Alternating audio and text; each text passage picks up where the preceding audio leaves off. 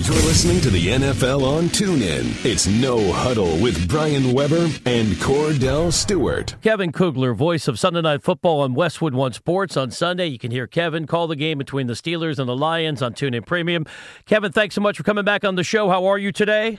I'm doing great. Thanks for having me back on with you guys. Always a pleasure understandably, given Kordell's time in Pittsburgh, we talk a lot of Steelers, and it feels like we're often talking about drama. This week, it's Martavis Bryant. In your view, do you think this team often deals with issues off the field, quote unquote, based on having big personalities, or perhaps as a reflection of the culture of the team? Well, it's probably a combination of both. I've found over the years with the NFL that there's no, it's rarely the the one simple answer to anything, and I would guess that's the case here. Let me look. You've got a guy in Martavis Bryant who hasn't exactly been able to keep himself out of the headlines or out of trouble over the course of his very young NFL career. And you have Juju Smith Schuster, who is obviously a very talented guy and who the Steelers used a second round pick for.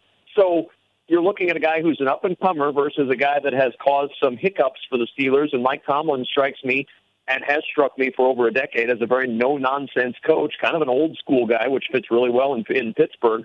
And I, I think if you get to the point where you're putting yourself above the team in a public setting, that doesn't strike me as something Mike Tomlin is going to be very excited about, and thus Martavis Bryant not going to see the field this weekend, and you're, you're going to see more and more already. You have of Juju Smith-Schuster, and now that he's got his bike back, I feel like he's probably just going to be really fired up to play.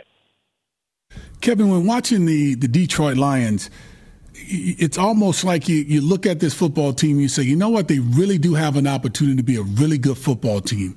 Defensively, they're playing very tough. Offensively, uh, with Matthew Stafford, you see him, he's making plays, and they're in many games, pretty much all the games that they're playing.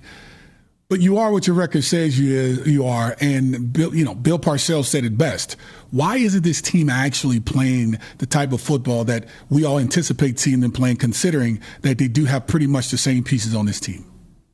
Now, I think a lot of things could be going into that. One thing is that the Lions have never been able to establish clearly a, a good, consistent run game, even though they've invested quite a bit in trying to get picks into running backs over the last couple of years. Ameer Abdullah, who of course was banged up for most of last year with that foot injury.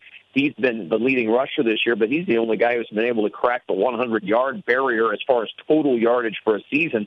That's been really hard to get going consistently. You've not been able to marry a good run game with the quality passing game that Matthew Stafford has been able to show. Uh, it's a matchup that I'm kind of interested in seeing, quite honestly, is that how those Lions running backs are able to work against a Pittsburgh team that at times this year has shown to be a little bit porous against the run. Last week they had a pretty good game, I thought, against Cincinnati, but Joe Mixon had a couple of big plays, and I, I think if you could ever figure out a way in Detroit to marry a consistent running game with a passing game that can be and has shown to be pretty talented over the years, I think you'd have something. But now you've got this run game that they're trying to establish. Golden Tate's questionable for this weekend. They bring Jace Billingsley off the practice squad because they're worried about him.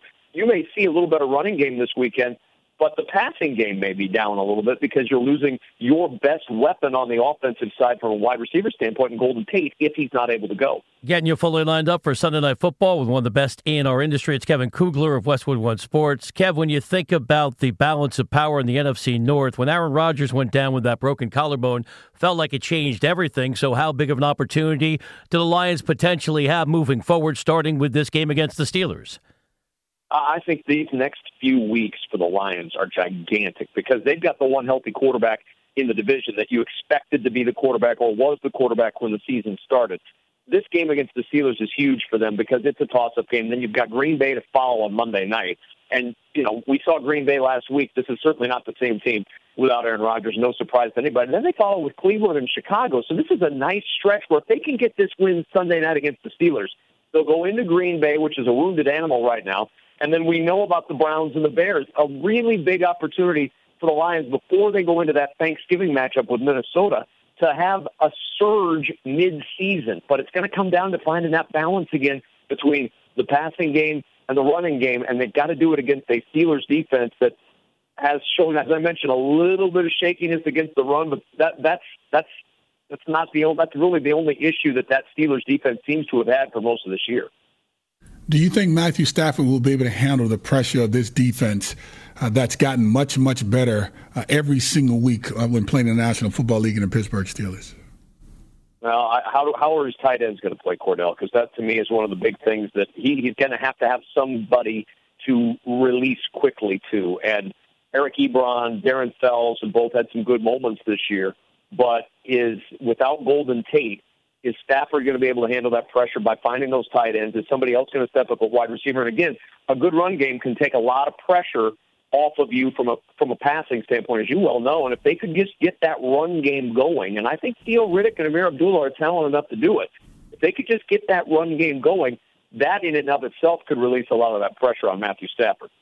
Kevin, like most folks in sports media, you have a few jobs. You also call college games for Big Ten Network. So as we wrap it up, we know that Saquon Barkley has been incredible for Penn State. Time to hand him the Heisman. As we think about our path to the draft, do you think he's going to be a Pro Bowl caliber running back in the NFL? I do. I, I think he's he's one of the best running backs I've ever seen in person, and I've had the chance over the years, both as just a fan and as a media member for the last couple of decades, to see a lot of really talented running backs at both the college and pro level, and I'm, he's fantastic. I, you know, you never you never know completely about running backs because how much tread is left on the tire, how durable are they but he has shown an incredible amount of durability and he's shown an intense ability to get better over the course of his career. He was not a super fast guy when he came out. He was fast enough, but he's gotten faster. He's gotten stronger. He works extremely hard. He's a great kid. And I think he's an unbelievably talented running back. You know, you talk to anybody. We were just talking with Michigan coaches earlier today for our game on Big Ten tomorrow, and they, of course, had to deal with Saquon Barkley last week. And to a man, they just talked about how fast he is, how much faster he is in person, even than he shows up on tape. Uh, I think he's got a real good chance to be a Pro Bowl caliber back for many, many years in this league. I, I think he's a tremendous talent, and there's going to be a lot of teams clamoring to get him to help out their run game next year. Kevin, as always, we appreciate the time. Have a great call on Sunday night. Thanks for having me on, guys. Appreciate it. You've been listening to No Huddle with Brian Weber and former Steelers quarterback Kordell Slash Stewart live on the NFL on TuneIn. 20, 15, 10, 5, touchdown. The National Football League is on TuneIn.